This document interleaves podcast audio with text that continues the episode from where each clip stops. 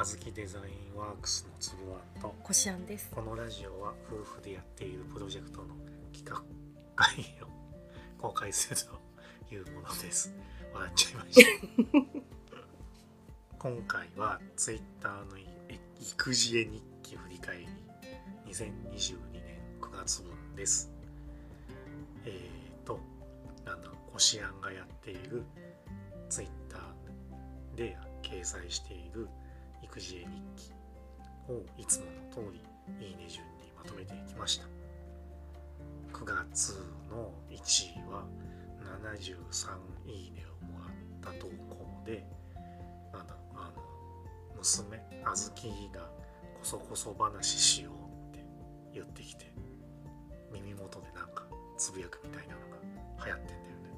で急に寄ってきて耳元でいきなり「愛してる」って言い始めてなんだそれ。ってびっくりしましたみたいな。話 でもなんか結構あのツイッターのお友達では別に愛してるって普通だよみたいな感じのコメントもいただいたりしてあ普通なんだと思ってちょっとびっくりしちゃったあのカルチャーショックというかみんな言ってるんだなと思って、まあわかんないけどね。うん、でもわざわざその耳元で言うっていうのはさ ちょっとえー、って単語にはびっくりしたけどね。ななんかいろんなことでびっくりした。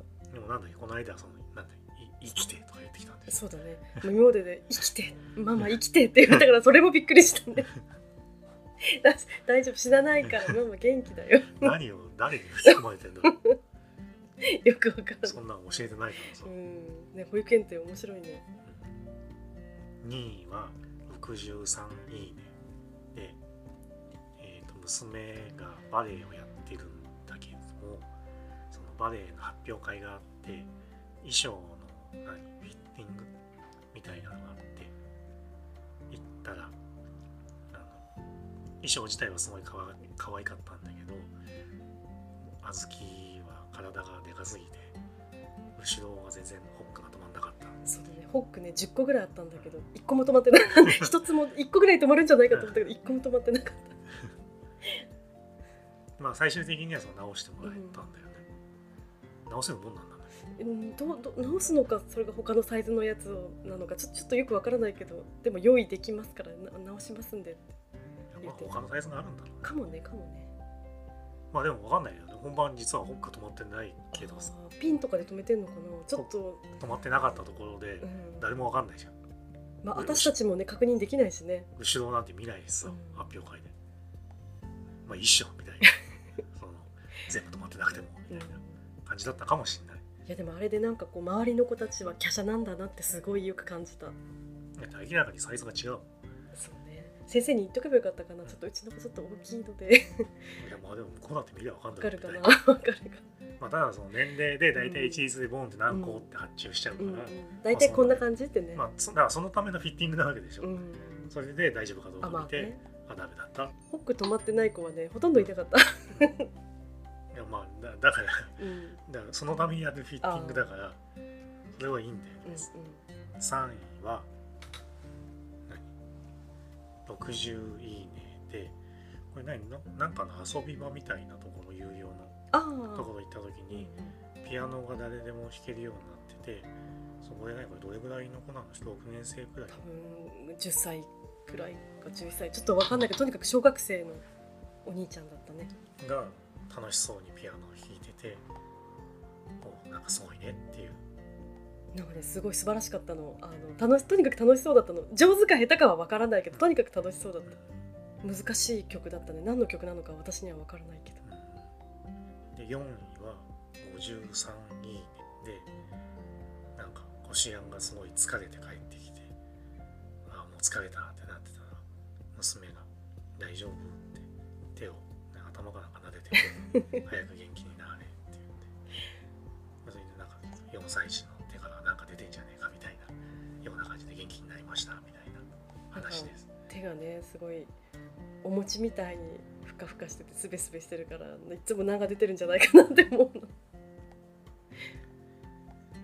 5位は51いいねでそのさっき話したバレエの発表会の前日かなんかにこしあんがなんか持ち物のチェックとかしててであと、まあ、当日初めての場所で知らない人ばっかりの中で親はいけないから大丈夫かなとかすごい心配してたらあずきが楽しみ休憩タイムのおやつタイムが楽しみみたいな感じですごいウキウキしてたんでなんかななんだろう本人が緊張してなくてよかったみたいな。じゃあ大丈夫かって。おおやつそんなに楽しみなのかな。わかんないけどすっごい楽しみにしてたよ。おかおやつなんてさ別に毎日食べてるじゃない。だから別に日常のことかと思いきやなんか楽しそうにしてたね。まあでもみんなでそのなんかおやつタイムみたいな感じにやるのちょっと楽しいっちゃ楽しいから。あそっか、まあ、確かにちょっと非日常だもんねみんなでね。うん保育園でもそのおやおやつというかなんか一応食べる時間はあるけど、またそれとは違くて、なんだろう遠足でもやっぱりお弁当でおやつなんか交換し合ったりとか。そういうの確かに楽しかったし、まあそういう感じなのかなっていう。まあいいや。で9月の前半はなんだろうね。ちょっと体調優れなかったりちょっと胃とかして腸炎とかね RS がね。胃腸炎だったのあれわかんない。RS かな。なんかちょっとねわかんない。その判断がちょっとつかないような、まあ医者もわかんないって言ってるね、うん。あとなんか手足口病あそうだね。そうだね。ね手足けあれもどうかと思うなんか違ったんじゃねえかいやもうねなんかわからない。もう何が何なのかよくわからないけどとにかく体調が悪かったね。まあでも病院行ったら、うん。なんかまあ別にいいよみたいな感じで、うんうん。症状出てないしみたいな、うん